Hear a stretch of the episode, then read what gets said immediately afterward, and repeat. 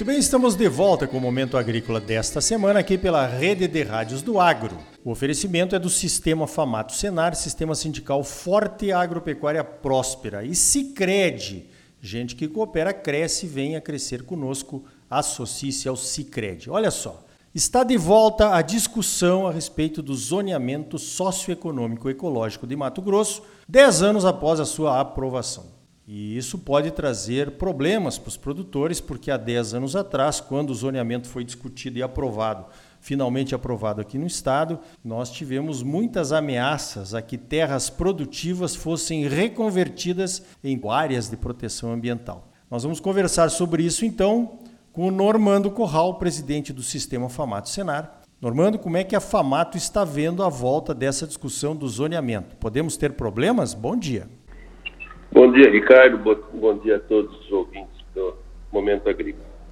Ricardo, a questão ambiental no Brasil parece que ela não se resolve, né? Ela é um problema crônico, sempre está aí assombrando, é, principalmente nós produtores.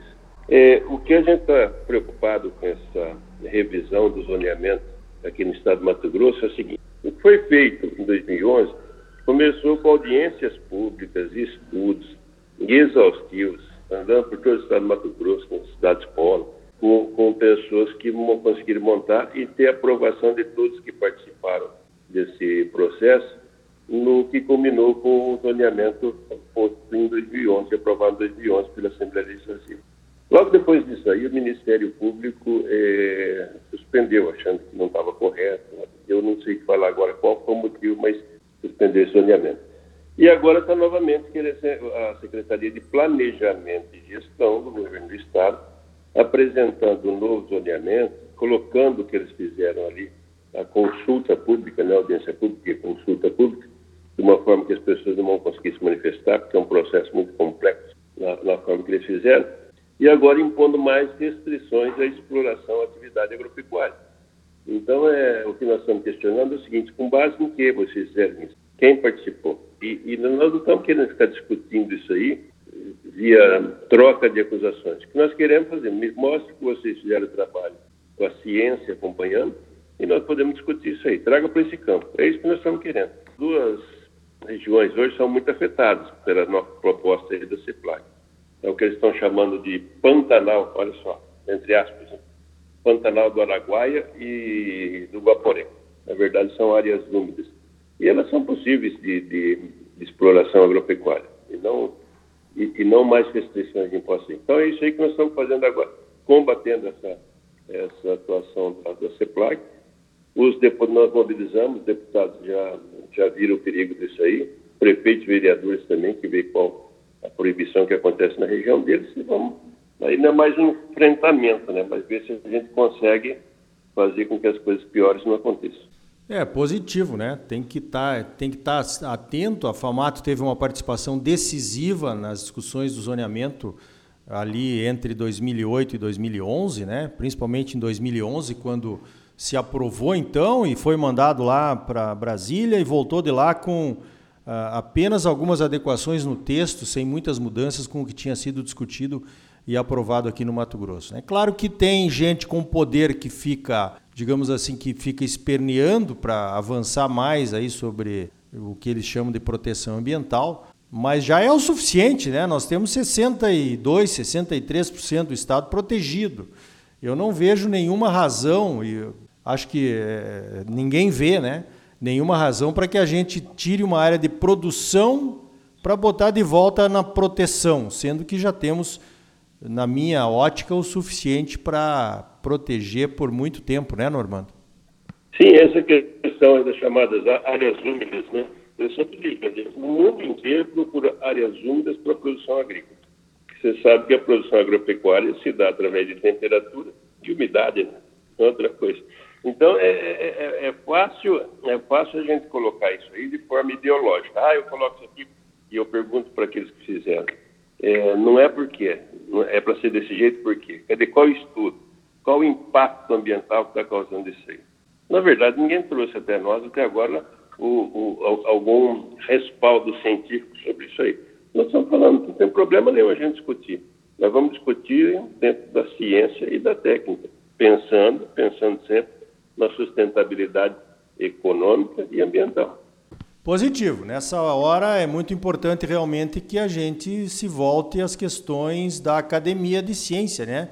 Até eu estava pensando nisso ontem, Normando, porque na verdade nós temos muitas áreas protegidas, né? no estado de Mato Grosso que poderiam se voltar à produção agropecuária em benefício de, da população, em benefício social, em benefício do crescimento do estado, da melhoria da qualidade de vida da população. Quer dizer, isso não está em discussão no zoneamento, né? mas bem que poderia. É, eu, eu acho, eu sou da mesma opinião que você. Bastante tempo também tem essa preocupação no Brasil, como dizia Roberto Campos, né, a, a, burrice no Brasil ela tem um passado glorioso e infelizmente pode ter um futuro promissor.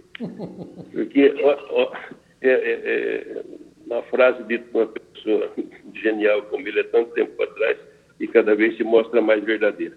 Mas olha só, é, você falou assim, nas áreas protegidas, as restrições que nós temos, proibir a abertura de 80% onde está na, na Amazônia, isso em nada foi, não foi levado em consideração, nada, a aptidão do solo e a aptidão da região, para se aquilo é para conservação ou é para produção. Então, o que, que acontece? Como foi feito de uma forma sem base técnica e científica, permitiu-se que abrisse áreas é, de onde não tem regularidade de chuva, onde não tem condições topográficas é, essenciais para a produção agrícola, onde não tem estrutura física do solo, e deixou que ficasse coberto pela vegetação nativa áreas com enorme aptidão agrícola. O mundo inteiro gostaria de ter um tipo de solo daquele lá, numa região apropriada para a produção agrícola. A gente vê isso aí para qualquer lugar que você andar para o Mato Grosso. A gente vê áreas cobertas de vegetação e, às vezes, é, é longe de rios, né? E se você for pensar em biodiversidade. Então, a gente poderia aproveitar fazendo um uso racional do solo a gente poderia aproveitar muito mais áreas que estariam cobertas de vegetação nativa e deixar que voltasse a vegetação nativa em áreas que absolutamente não têm potencial de produção agrícola. Agora, isso aí cabe um estudo técnico científico, fácil de fazer. Hoje, com todas as ferramentas que nós temos, para não só de imagem, mas também de análise do, do, do que tem no solo, a gente conseguiria fazer isso aí com o pé nas costas, como dizia um professor. Positivo, até porque essa questão da proteção de 80% e 35% na Amazônia no Cerrado, né? Ela não teve critério científico nenhum. E é esse tipo de situação, a falta de critério científico, que nos leva a esse tipo de situação de ter que discutir num zoneamento agora se uma área produtiva pode voltar a ser uma área de proteção, que não tem o menor cabimento, né? Enfim. Agora, Normando, a gente tem visto aí durante o ano passado e esse ano continua, nós estamos perdendo de goleada né? a, a batalha da comunicação, principalmente o estado de Mato Grosso, onde nós temos toda essa proteção ambiental, temos a segunda safra, você conhece bem a integração lavoura-pecuária, integração lavoura-pecuária-floresta, quer dizer, nós estamos desenvolvendo uma agricultura aqui de alta produtividade, com uso intensivo do solo, produtividades crescentes ao longo do, do tempo e com as áreas de proteção dentro das propriedades, o que ninguém no mundo tem, né? Como é que você vê? Nós não deveríamos estar olhando para uma estratégia, digamos assim, de comunicação onde todos pudessem participar e a gente parar com essa com essa reclamação que volta todo ano, assim como está voltando o zoneamento? Ricardo, é, você mesmo quando a gente tem sido em reuniões de conversa, você sempre coloca com muita propriedade esse assunto aí de como nos difamam, né, na questão ambiental. Eu, eu tenho, não tenho uma visão diferente, tenho a mesma visão, mas eu fico preocupado antes com outras coisas. Vou te dar um exemplo. Esse negócio do que a gente faz, não é, na verdade, eu não acho uma falha de comunicação. Na verdade, o que eu acho é que as pessoas que deveriam ouvir, ouvem, mas não dão bola para isso. Até tem um, eu sempre cito um artigo feito no final do ano retrasado pelo ex-ministro Roberto Rodrigues, quando ele participou da, da COP em Madrid, se não me engano foi a última, a reunião lá para falar sobre meio ambiente. Né? E ele falou de, de todas as vantagens que o Brasil tem sobre os outros países na questão ambiental, de tudo que nós fazemos, a forma que nós produzimos, produzimos em, em, em, em clima tropical, que é muito mais difícil de produzir do que em clima temperado, uma série de coisas. E, e, e, até o título foi bem sugestivo, porque ele fala, todo mundo sabe disso, mas nem todo mundo se interessa por isso. É. Na verdade, aqueles que decidem mesmo, eles sabem que a gente faz isso daqui. Mas a questão não é ambiental, a questão é comercial. Um véu de problema ambiental no meio até para restringir alguma coisa ou para baixar preço. É isso que acontece. Mas concordo com você. Ah, nós temos que comunicar de outra forma, para que a gente possa cobrar com tranquilidade. Mas a preocupação minha é mais interna do que externa, Ricardo, porque é o seguinte: até hoje, com todos esses movimentos, com todas as declarações de alguns países, ou dirigentes de alguns países, como foi o caso do Macron, de acusações contra a nossa produção agrícola no Brasil, que é muito mais sustentável que a da França, eu sempre digo que até agora eu não vi e também não senti nenhuma punição causada pelo, pelos países estrangeiros. A maior punição que causa a nossa produção agropecuária é o, discurso, é o, é o assunto que nós discutimos anteriormente. É a legislação feita aqui no Brasil. E ela não foi feita por pressão internacional. Foi feita mais por exibicionismo, ignorância e, em alguns casos, má fé. Você falou agora há pouco, de 80% da Amazônia. Eu fico imaginando como é que foi feito que chegou a esse número de 80%. A única coisa que me veio na cabeça é o Fernando Henrique sentado numa poltrona, com os pés cruzados num banquinho na frente, falou assim, põe 80 aí. Ah, põe 80, é. legal. Vamos. Por quê? Porque não, porque eu vou poder me exibir no exterior né, como um cara que protegeu a Amazônia. É tudo uma bobagem, tudo uma besteira. E nós, no Mato Grosso, principalmente, sofremos mais. Por quê?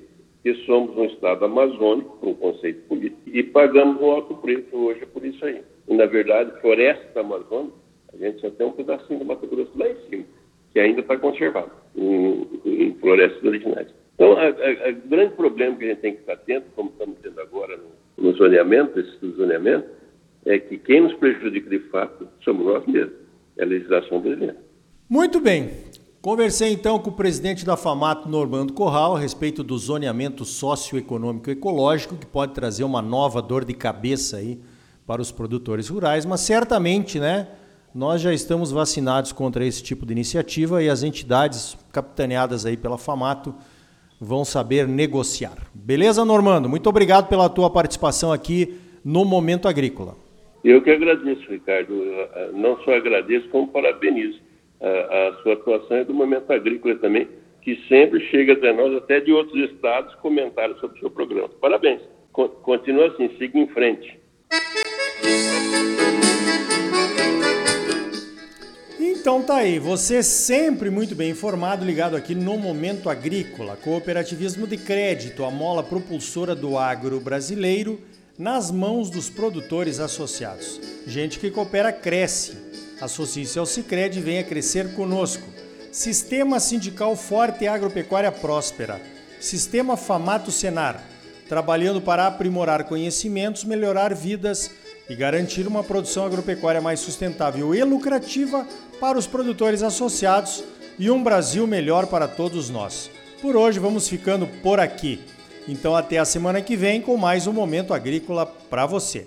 Até lá.